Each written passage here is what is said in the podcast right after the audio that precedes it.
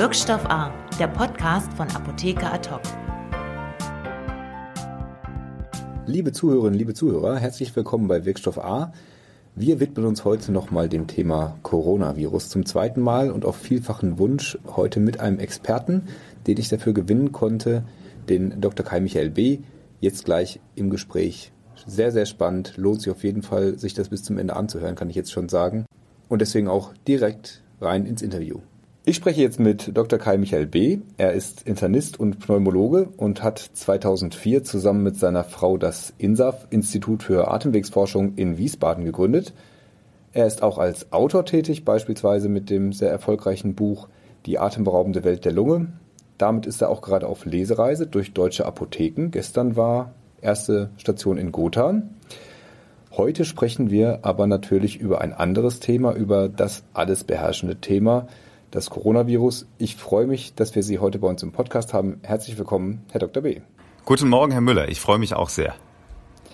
Ja, wir haben uns technisch schon eingerichtet. Wir sprechen über das Internet. Deswegen gleich äh, vorab die Frage, sind Sie froh, dass Sie heute nicht zu mir nach Berlin kommen mussten mit den ganzen Touristen hier am Potsdamer Platz und in einem Gebäude, wo mehrere tausend Menschen arbeiten? Nein, also Angst oder Bedenken hätte ich jetzt nicht, nach Berlin zu fahren. Sie haben es ja gerade gesagt, ich bin gestern auch äh, mit dem Zug nach Gotha gefahren.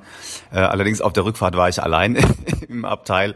Ähm, aber ich hätte jetzt keine Bedenken gehabt, am heutigen Tag äh, angesichts der Situation, die wir momentan haben, ähm, in irgendeiner Art und Weise öffentlich nach Berlin zu fahren oder zu fliegen. Ich werde auch morgen für eine kleinere Veranstaltung äh, nach Berlin mit dem Flieger fliegen. Das beruhigt mich, der ja täglich äh, hier sein muss. Insofern äh, ist das Thema Sicherheit und, und naja auch so ein Angstgefühl, das spielt ja eine ganz große Rolle. Es wird jetzt in der Debatte geht es immer ganz viel um den Vergleich zur Grippe und wie viel gefährlicher ist eigentlich jetzt dieses neue Virus. Dann habe ich jetzt gelesen über äh, Case Fatality Rate von 0,7 bis 1,5 Prozent. Das wäre, so habe ich mich jetzt zumindest informiert, gefährlicher als die Grippe aber zumindest sind wir irgendwie in einem vergleichbaren Bereich. Warum ist das Coronavirus jetzt so gefährlich? Ja, Sie haben den entscheidenden Faktor angesprochen. Es ist einfach äh, momentan, äh, wir haben ein großes Nichtwissen, ähm, ganz einfach, weil das Virus so neu ist. Es hat es quasi vor acht Wochen noch gar nicht gegeben. Also niemand kannte das. Und das macht immer Angst. Äh, und momentan ist Angst einfach das, was regiert. Äh, und an bestimmte Dinge wie die Grippe, an die haben wir uns schlicht und ergreifend gewöhnt. Äh, und das macht ähm, niemandem so richtig Angst und da hilft dann auch die reine Statistik äh, nicht so wirklich weiter. Also es wird ja immer der Vergleich gezogen. Wir haben ähm, dieses Jahr schon wieder 20.000 Grippefälle gegenüber jetzt gerade mal 10 Infizierten und so weiter und so fort. Und es sind auch schon wieder ein paar Leute daran gestorben ähm, warum sich denn ja jetzt jeder furchtbar darüber aufregt ähm, äh, mit, mit ähm, dem Coronavirus. Es ist natürlich einfach so, wir wissen momentan noch zu wenig und wir wissen nicht genau, in welche Richtung das geht. Und wir sind momentan in einer ganz schwierigen Phase, ähm, wo es einfach noch theoretisch möglich ist, dass es in beide Richtungen geht. Also wirklich eine äh, Ausbreitung äh, mit vielen Erkrankten. Und auf der anderen Seite kann es eben auch sein, sagen wir mal in einem äh, Best-Case-Szenario, dass wir vielleicht wir zwei uns in vier Wochen irgendwann treffen und sagen, naja, ähm, weißt du noch damals, als wir uns über Corona unterhalten haben. Also das ist sehr schwierig. Und man merkt allen Beteiligten auch schlicht und ergreifend im Moment an, ähm, dass man sehr vorsichtig ist, äh, weder in die eine Richtung zu sehr zu gehen, noch in die andere. Und das ist momentan eine sehr schwierige Situation. Welche Rolle spielen dabei so Sachen wie die Inkubationszeit oder auch die Herdenimmunität wurde viel darüber gesprochen, wieder vielleicht im Vergleich zur normalen Grippe? Ist es deswegen gefährlicher, weil es keine gezielt wirksamen Medikamente gibt und Impfstoff sowieso noch nicht? Also erstens, die Grippe haben sehr viele Menschen schon mal gehabt äh, und die, die wissen das einzuschätzen. Insofern jemand, der mal eine Grippe durchstanden hat, der hat natürlich, der geht nicht mit äh, schweißnassen Händen in die nächste Wintersaison. Ähm, der hat einen ganz anderen Bezug dazu. Und wenn Sie wahrscheinlich einen der, der, der äh, betroffenen Infizierten aus Bayern von vor zwei Wochen fragen, der also ohne Symptome das überstanden hat, der hat wahrscheinlich auch äh, gegenüber dem Coronavirus eine andere Wahrnehmung ne, als jemand, der eben da eine schwere Lungenentzündung hat. Ähm, also das spielt einfach eine Rolle, aber auch eben eben die Angst, man kann nichts dagegen tun. Wir haben momentan keine wirksamen Medikamente. Wir können also quasi nur, wie wir sagen, supportiv behandeln. Wenn jemand da krank ist, wir können das nicht mit Antibiotika oder so behandeln. Äh, wir haben auch ähm, noch lange keinen Impfstoff oder andere, beispielsweise Antikörpertherapie, ähm, verfügbar. Äh, und das ist natürlich etwas, was Menschen Angst macht. Sie kennen dieses Virus nicht. Es ist offensichtlich ansteckend, sehr ansteckend und ähm, auch wenn es in den meisten Fällen milde verläuft, bleibt eben diese Angst, die man nicht kontrollieren kann. Das ist so ein bisschen, ich vergleiche das, wenn Sie Grippe und, und, und Coronavirus anschauen, ich vergleiche das so ein bisschen mit, äh, wenn Sie Verkehrstote nehmen äh, oder die Angst, eine, bei einem Terroranschlag zu sterben. Nicht? Das war vor zwei, drei Jahren auch immanent und jeder hat gesagt, naja, mein Gott, dreieinhalbtausend Menschen sterben am, im Verkehr, aber das habe ich unter Kontrolle. Ähm, das verarbeite ich ganz anders. Und diese Angst, aber irgendwo Opfer von einem Terroranschlag zu werden, das ist etwas, was jenseits meiner Kontrolle ist. Und das macht mir Angst. Und diese Situation haben wir momentan. Das hat also mit, mit Daten und Fakten äh, momentan ziemlich wenig zu tun, sondern es ist eine sehr emotionale und sehr angstgetriebene Debatte, die man zum Teil auch verstehen kann, wo man aber auch ganz klar sagen muss, es hilft ge gelegentlich neben sich zu treten und sich die nüchternen Zahlen aktuell anzusehen. Und die sind momentan nicht so, dass wir wirklich ähm, jetzt ähm, hier in, in, in Panik verfallen müssten. Aber wovor hat man so Angst? Also ist, ist es, dass es dieser unbekannte Erreger geht? Geht es eher darum, dass es sich so schnell verbreitet oder ist die Ausbreitung schneller, als wir es erwartet haben? Also ich würde das gar nicht mal so sagen. Also wir haben ja, ähm, wenn Sie überlegen, wir haben in, in, in China zwei Milliarden Menschen und äh, wir reden da zwar von vielen tausend Fällen äh, in relativ kurzer Zeit. Insofern ist da schon eine gewisse Dynamik drin. Aber wir sind selbst in diesen Ländern noch von diesen Schreckensszenarien, die wir auch aus den Hollywood-Filmen kennen, sind wir noch relativ weit entfernt. Es ist einfach das Unbekannte und das Unsichtbare. Sie können ein, ein Virus eben nicht sehen und Sie können eben Ihrem Gegenüber, und das ist hier das quasi das perfide, äh, jemand kann ansteckend sein, ohne krank zu sein. Das heißt, Sie können Ihrem Gegenüber das nicht mal an, äh, ansehen, weil es äh, mit hoher Wahrscheinlichkeit asymptomatische Menschen geben wird, ähm, die für Infektionen verantwortlich sind oder die für Weiterverbreitung. Und das schürt eben dieses Misstrauen, diese Angst. Sie sitzen jemandem gegenüber, der schnieft nicht mal oder der hustet nicht mal und sie wissen nicht, ob der nicht in diesem Moment äh, ihnen einen äh, schadhaften Keim äh, äh weitergibt. Und das ist das, was momentan einfach so ein bisschen die, die Angst schürt. Äh, insofern ist das auch verständlich. Das ist eigentlich eine perfekte Überleitung zum medizinischen Teil der Fragen. Wie äußert sich denn jetzt eine Infektion? Wie ist der Krankheitsverlauf? Können Sie das den Hörern mal so ein bisschen erklären? Ja, das ist sehr kompliziert ähm, zu unterscheiden von eben unseren jetzt leider ja genau auch zu dieser Zeit gehäuft auftretenden banalen Erkrankungen wie den Erkältungskrankheiten beziehungsweise befinden uns auch mitten in der Grippewelle. Äh, und bei den meisten Menschen ist es eben so, wir wissen, dass die große überwiegende Zahl der Menschen mit Coronavirus-Infektionen äh, entweder gar keine oder sehr milde Symptome hat. Das ist also im Grunde genommen wie eine leichte Erkältung. Das ist ein Kratzen im Hals. Ähm, das kann auch mal ein Schnupfen sein oder eine Übelkeit, Durchfall. Und ähm, gravierend wird es dann, wenn äh, das Coronavirus eine Lungenentzündung auslöst. Dann haben die Patienten eben in der Regel höheres Fieber, teilweise sehr hohes Fieber. Ähm, sie haben Husten, einen trockenen Reizhusten und dabei eben auch vor allen Dingen Atemnot. Das sind also die, die drei Kernsymptome. Also die Kombination aus Husten, Atemnot und Fieber.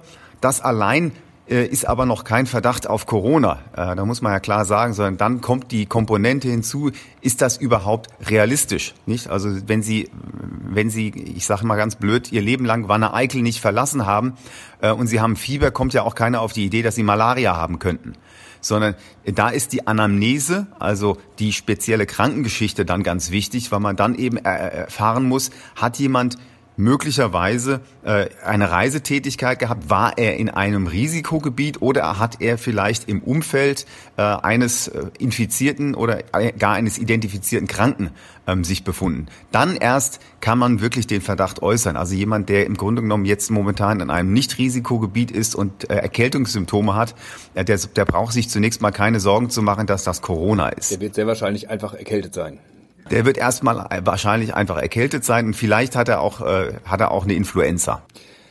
Lohnt sich denn jetzt neben diesen äh, Hygienemaßnahmen, die äh, ja äh, besprochen werden, ähm, lohnen sich darüber hinaus präventive Maßnahmen? Also was ist mit diesen ganzen Infektschutzmitteln, den Infektblockern? Nein, also äh, gegen das Coronavirus, da ist, sollte man wirklich jetzt die Maßnahmen beachten. Übrigens ist das Positive an diesen allgemeinen Maßnahmen, dass man da äh, gewisserweise auch die Grippe eindämmen kann.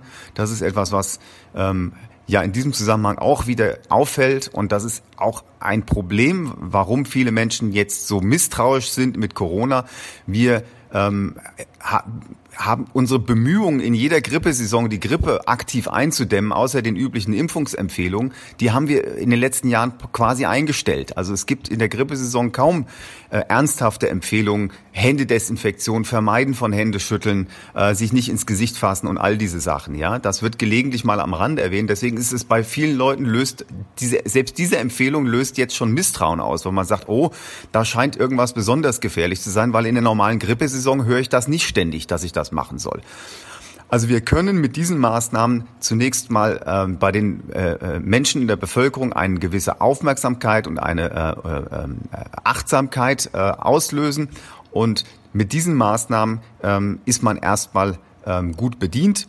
Und was darüber hinausgeht, ist für jemanden, der nicht im medizinischen Bereich arbeitet, der nicht Kontakt hat mit Infizierten oder mutmaßlich Infizierten, ist nicht hilfreich. Also wenn Sie meinen, Sie müssten sich eine ähm, chirurgische Maske oder eine Atemmaske aufsetzen, ähm, wenn Sie jetzt in Berlin, Berlin, spazieren gehen, das können Sie gerne machen. Ähm, aber die Wahrscheinlichkeit, dass das äh, in irgendeiner Art und Weise was nützt, Ihnen etwas nützt, die ist relativ gering. Ähm, Sie allerdings können, wenn Sie eine Maske aufhaben, äh, mit Ihren Tröpfchen zumindest niemand anders anstecken. Also insofern kann das auch einen gewissen Effekt haben. Ähm, aber ich würde jetzt davon abraten, dass alle Menschen in Apotheken rennen und sich irgendwelche Atemfilter oder Atemschutzmasken kaufen. Ähm, das ist sicherlich im Moment nicht empfehlenswert das haben eh alle schon gemacht, die Masken gibt's gar nicht mehr in Apotheken. Aber äh, das Problem ist wirklich die höhergradigen Filter. Also es geht ja nicht um die chirurgischen Masken, sie diese einfachen aus dem OP kennt, die Hygienemasken, sondern die Filter, die also dann wirklich diese FFP2 oder FFP3 Filter.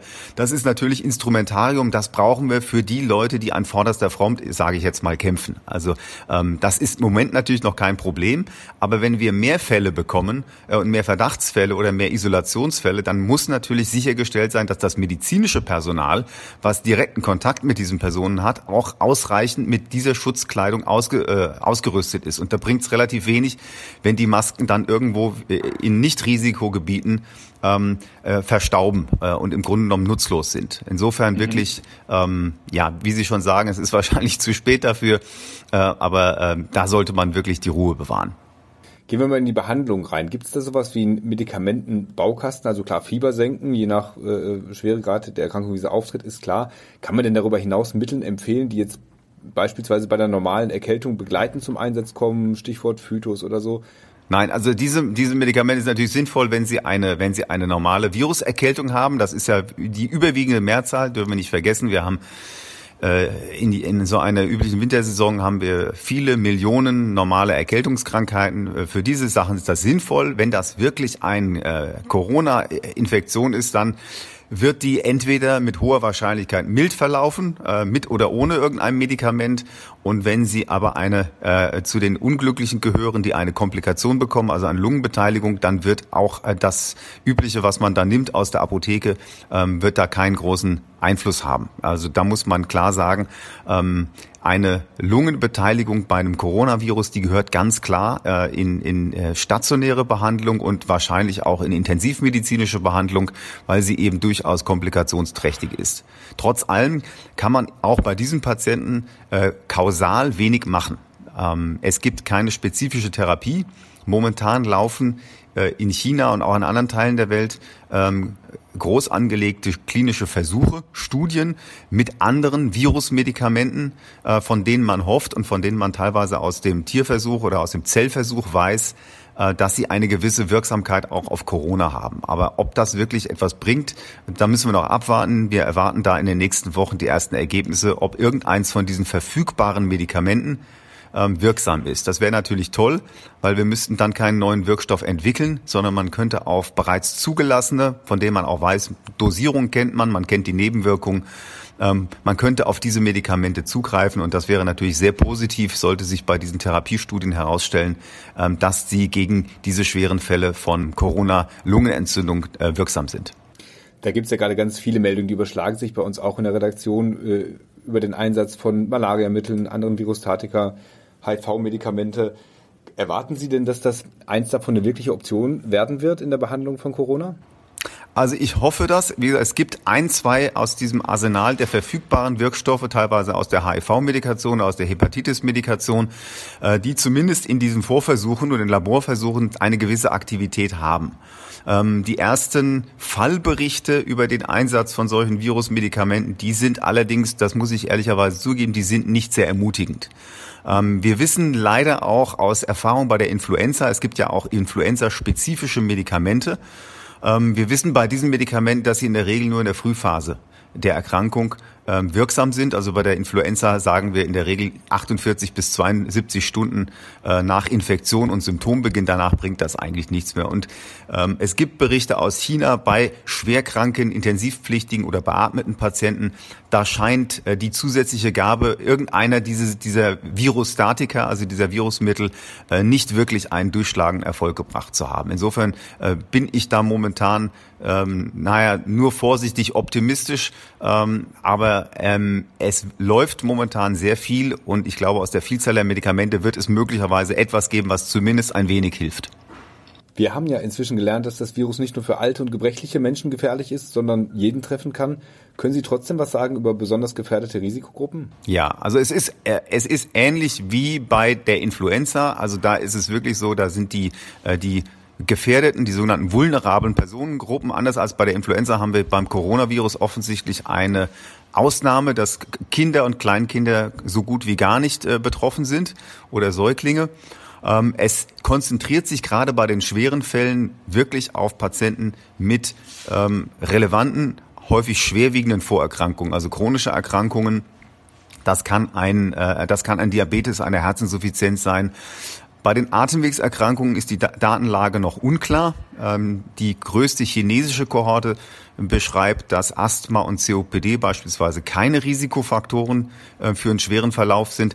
Da wäre ich aus meiner Erfahrung allerdings sehr vorsichtig. Üblicherweise äh, sind bei allen Atemwegsinfektionen, ob das bakterielle Lungenentzündungen sind oder der Influenza sind, Patienten mit vorgeschädigten oder vorerkrankten Atemwegen üblicherweise ähm, mit einem erhöhten Risiko zu erkranken behaftet.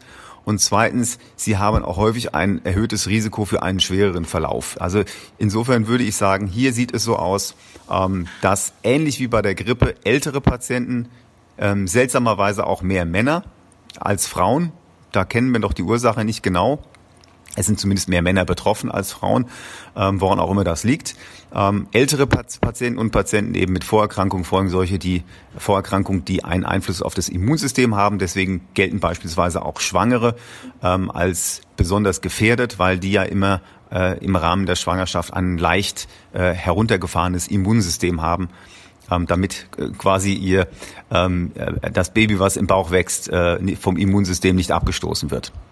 Das ist eine Frage, die hätte ich sowieso noch nachgeschoben, was mit Schwangeren ist, haben Sie schon beantwortet. Und vielleicht eine etwas womöglich dumme Frage hinterher. Gibt es eine Übertragung auf das ungeborene Kind im Fall einer Infektion? Das sieht im Moment sehr positiv aus. Man kann das nicht ausschließen. Es gibt aber Fallserien aus China, ähm, die zeigen, dass äh, da gibt es Erfahrungen mit. Ich nageln Sie mich auf die Zahl nicht fest, aber es sind ähm, 10, 20 äh, Schwangere dort gewesen, die in der Spätphase der Schwangerschaft infiziert wurden. Und bei allen, zumindest in der einen Publikation, die im, im Lancet erschienen ist, bei allen diesen Patientinnen ähm, war das äh, Neugeborene dann frei vom Virus. Also es kam offensichtlich nicht zu einer Übertragung. Das stimmt zunächst mal äh, positiv, wenngleich man sagen muss, aus, äh, aus dem äh, Mechanismus, äh, man kann es nicht völlig ausschließen, dass eine Übertragung stattfindet. Sie haben gerade Chroniker, insbesondere die Gruppe der Asthmatiker angesprochen.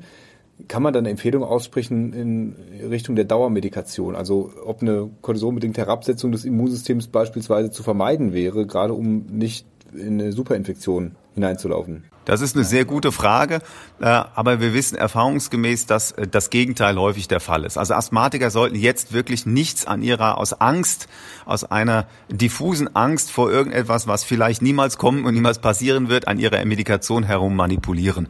Äh, für den Asthmatiker ist es viel gefährlicher, wenn er ein gut kontrolliertes Asthma jetzt unkontrolliert macht, weil er Medikamente absetzt. Natürlich, viele Asthmatiker haben ähm, inhalierbares Cortison, wie Sie richtig sagen ähm, was eine entzündungshemmende Wirkung hat, aber auch einen gewissen äh, immunherabsetzenden Effekt, ist ja auch der, der Sinn der Sache, die Entzündung zu bekämpfen. Wir wissen aber aus abseits von Corona aus den normalen Erkältungsvirusstudien, dass Asthmatiker, die nicht antientzündlich behandelt werden, viel empfindlicher auf einen Atemwegsinfekt reagieren und teilweise mit katastrophalen sogenannten Exacerbationen, also akuten Verschlechterungen reagieren, als jemand, der eine antientzündliche Dauertherapie einnimmt. Weil in der Regel ist es nicht das Virus, was das Problem macht, sondern das Virus triggert beim Asthmatiker eine Entzündung und diese Entzündung kann dann zu schweren Asthmaanfällen äh, führen. Insofern gilt die Empfehlung hier zunächst mal für den Asthmatiker, alles weitermachen wie gehabt. Äh, ein gut kontrolliertes Asthma ist zunächst mal der wichtigste Schutz vor ähm, infektbedingten Verschlechterungen der Erkrankung. Wunderbar, das ist ja eine gute, gute Botschaft auf jeden Fall schon mal. Andere gute Botschaft ist, ich habe jetzt gehört, dass die Verantwortlichen in China davon ausgehen, dass die Lage so im April wieder im Griff sein könnte. Wie kommt man zu so einer Annahme und für wie realistisch halten Sie das? Ja, also ich bin da auch vorsichtig äh, optimistisch. Ich bin grundsätzlich sowieso ein vorsichtiger Optimist. Ähm, ich glaube, wir werden irgendwie, äh, die Welt wird nicht untergehen. Ähm, wenn Sie sich, Sie können sich die äh, Neuerkrankungen ähm, äh, in China äh, in den letzten sechs, acht Wochen. Das kann man sich äh, im Web oder auf Seiten der WHO angucken. Äh, wenn man sich die Erkrankungskurve äh, anschaut, dann sieht es in der Tat so aus, als ob vor einigen, etwa zwei, drei Wochen dort der Gipfel, also wo wir wirklich einen exponentiellen oder fast exponentiellen Anstieg an Neuerkrankungen hatten. Und jetzt haben wir es mit einer deutlich abflachenden Kurve zu tun. Ja, das sieht man ja auch. Es geht momentan leider in den, in den Medien ein bisschen unter. Ähm, äh, momentan ist, äh, ist man offensichtlich im Katastrophenmodus, äh, egal wo man hinschaut, selbst seriöse Medien. Dabei geht immer ein bisschen unter, dass offensichtlich in China die Anzahl der Neuerkrankungen abflacht zumindest. Nun gibt es ein Problem. Die Chinesen haben in den letzten Wochen mehrmals die Zählweise äh, dieser, äh, dieser neuen Fälle ein bisschen modifiziert. Insofern gibt es da noch ein bisschen Unsicherheit. Ähm, es wurde dann quasi, es gab andere Definitionen, was ein Fall ist und was nicht. Trotz allem ähm, wenn man auch die Todeszahlen anschaut, ähm, dann scheint es abzunehmen und die Kurve flacht sich ab. Insofern gibt es vorsichtigen Optimismus und es gibt auch Virologen, ich bin kein Virologe, aber es gibt Virologen, die äh, guter Hoffnung sind, dass ähm, es zu vielleicht eine eine mehr saisonale Problematik sein kann und dass gerade in, in den gemäßigteren Zonen mit dem Aufkommen des Frühlings, ähnlich wie bei der Influenza, die ja genauso schnell verschwindet, wie sie kommt, äh, dass diese Problematik deutlich abflauen wird. Insofern bin ich da äh, einigermaßen positiv gestimmt. Also spätestens mit stark steigenden Temperaturen Richtung Sommer ist der Spuk auch hier vorbei dann. Aber es ist doch trotzdem aus Laiensicht irgendwie merkwürdig. Man hat eine sich sehr leicht, schnell verbreitende Krankheit. Dann würde man ja eigentlich davon ausgehen, dass das äh, exponentiell immer weitergeht. Oder haben die Maßnahmen, die auch insbesondere in China dann ergriffen wurden, tatsächlich gefruchtet einfach? Also viele Menschen sagen, äh, die auch vor Ort sind und die, die jetzt ähm, äh, sich mit der Materie äh, befassen, sagen, dass man in China offensichtlich wirklich sehr gute und sehr effiziente Maßnahmen getroffen hat. Es gibt ja, gab immer die Kritik, dass man etwas spät darauf reagiert hat, aber angesichts sagen wir, der Maßnahmen, die dann kamen, ähm, kann man auch in gewisser Weise verstehen, dass man am Anfang nicht überreagieren möchte. Es ist ja nicht trivial, eine Millionenstadt äh, wie Wuhan quasi zu isolieren ähm, und eben ganze Provinzen zu isolieren. Also offensichtlich diese Maßnahmen, die haben gegriffen und die sind effektiv gewesen. Man hat äh, mit diesen sehr radikalen Maßnahmen es offensichtlich geschafft, ähm, zumindest äh, die Ausbreitung einzudämmen. Und, und wir müssen ja auch mal äh, in unsere eigene Historie schauen. Wir haben vor 14 Tagen eben ein Cluster von etwa 15 Personen in Bayern gehabt und es ist uns im Grunde genommen auch gelungen, diese 15 Personen ähm, vollkommen äh, unbeschadet äh, wieder in den gesunden Zustand zu überführen und haben es ja auch geschafft, dort diesen Cluster einzudämmen. Insofern, ähm, ich finde die Schlagzeilen heute früh, wenn Sie da angucken, dann also prangt überall, dass wir jetzt zehn haben äh, und das ist, ist der Weltuntergang nah. Also vor zwei Wochen hatten wir 15 in Bayern. Und damit sind wir sehr gut zurechtgekommen. Ähm, natürlich, wie gesagt, äh, immer muss man die Entwicklung im Auge behalten, aber man muss auch ein bisschen immer äh, die Relationen beachten. Und ich denke, jetzt zehn nochmal fünf in NRW und fünf in Baden-Württemberg, die ja auch immer noch Nester sind, also sogenannte Cluster, wo äh, untereinander Kontakt bestanden hat. Ähm, da bin ich sehr zuversichtlich, dass es gelingen wird, ähm, die Weiterverbreitung einigermaßen ähm, gut einzudämmen. Ich glaube, es ist bis jetzt schon gut rübergekommen, dass Sie äh, jetzt nicht äh, auf das Panikpedal hier treten. Trotzdem Panikmache oder falsche Beschwichtigung? Würden Sie sagen, es gibt zu viel, zu viel Beunruhigung oder auch anders gefragt, waren Sie von der Reaktion der Politik hierzulande überrascht? Was hätten Sie sich da vielleicht anders gewünscht? Also ich, ich verstehe beide Seiten momentan und ich glaube, äh, man kann im Moment nichts richtig machen. Äh, ich, ich habe das sehr schön miterlebt bei der, äh, bei der damals bei der Schweinegrippe 2009. Da haben wir ein ganz ähnliches Problem gehabt. Es war unklar, was für ein Problem auf uns zukommt. Wir hatten Wochen der Panik.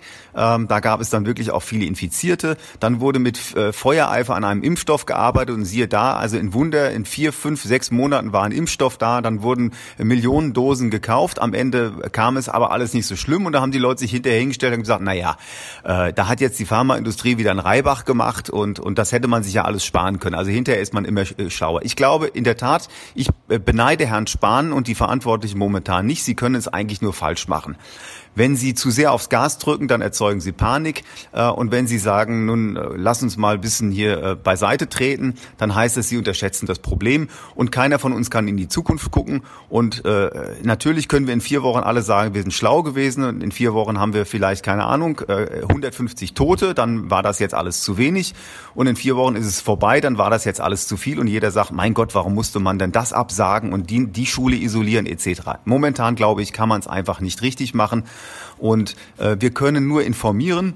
Ich glaube nur, es ist sehr wichtig, dass man einen sehr konkreten Plan hat in der Politik. Das ist etwas, wo Leute ein Gespür haben. Ähm, und insofern, ich habe jetzt gerade die Pressekonferenz beim äh, Robert Koch Institut verfolgt. Da muss ich ganz ehrlich sagen, da war mir ein bisschen viel äh, könnte und eventuell und äh, vielleicht und könnte hier und da. Das klang aus meiner Sicht jetzt, das muss ich ehrlich sagen, nicht besonders überzeugend. Ähm, für, man hatte, man hat dort nicht den Eindruck vermittelt, dass für den Fall, dass es schlimmer wird, man sehr genau weiß, was man dann tut, sondern das klang alles so wie, naja, also wenn die, ob man die ITB absagt, das muss dann halt der Veranstalter wissen.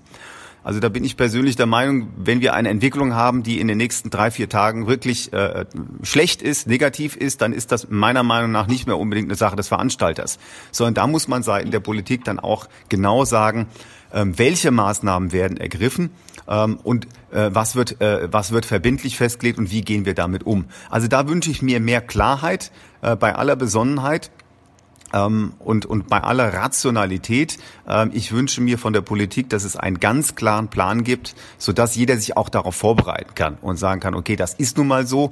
Ähm, wir, Sie sehen ja, ich bewundere die Leute, die da in dem Hotel festsitzen oder die da in Germersheim waren. Wir sehen ja, wie erstaunlich gelassen diese Menschen damit umgehen. Also es ist ja nicht so, dass die jetzt austicken, äh, weil sie 14 Tage in Quarantäne sind, was ja sicherlich auch kein Vergnügen ist. Also die meisten Menschen gehen eigentlich mit der Situation gelassen um und auch verständnisvoll. Wenn man ihnen klar erklärt, diese Maßnahmen werden jetzt ergriffen, weil, und das hat den und den Sinn. Äh, und so mhm. kann man die Leute mitnehmen, aber dafür braucht man eben meiner Meinung nach einen, einen etwas, ähm, ja, also doch etwas präziseren und etwas genaueren Stufenplan und das sollte etwas weniger schwammig sein. Dann hole ich mir jetzt zum Schluss noch einen persönlichen medizinischen Rat ab. Ich habe für morgen Abend hier Konzertkarten mit ein paar tausend Menschen in der Max-Schmeling-Halle. Soll ich hingehen? Äh, wer spielt?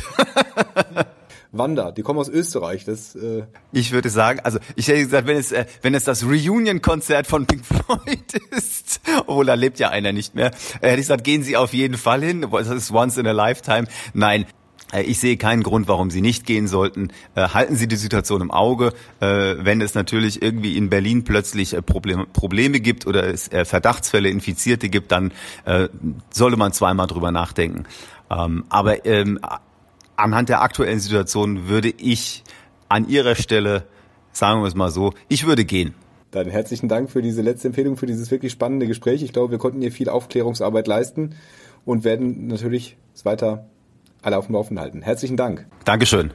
Soweit also mein Gespräch mit Dr. B. Ich fand es wie gesagt sehr, sehr spannend. Lege euch auch nochmal ans Herz bei uns auf der Seite apothekeradhoc.de. Unter dem Reiter Coronavirus sind alle Meldungen, die wir dazu machen, zusammengefasst. Wir probieren da auch nicht zu viel Panikmache zu verbreiten. Trotzdem natürlich euch alle auf dem aktuellen Stand zu halten. Und dann freue ich mich, wenn ihr das nächste Mal wieder dabei seid. Vielen Dank. Wirkstoff A, der Podcast von Apotheker Ad hoc.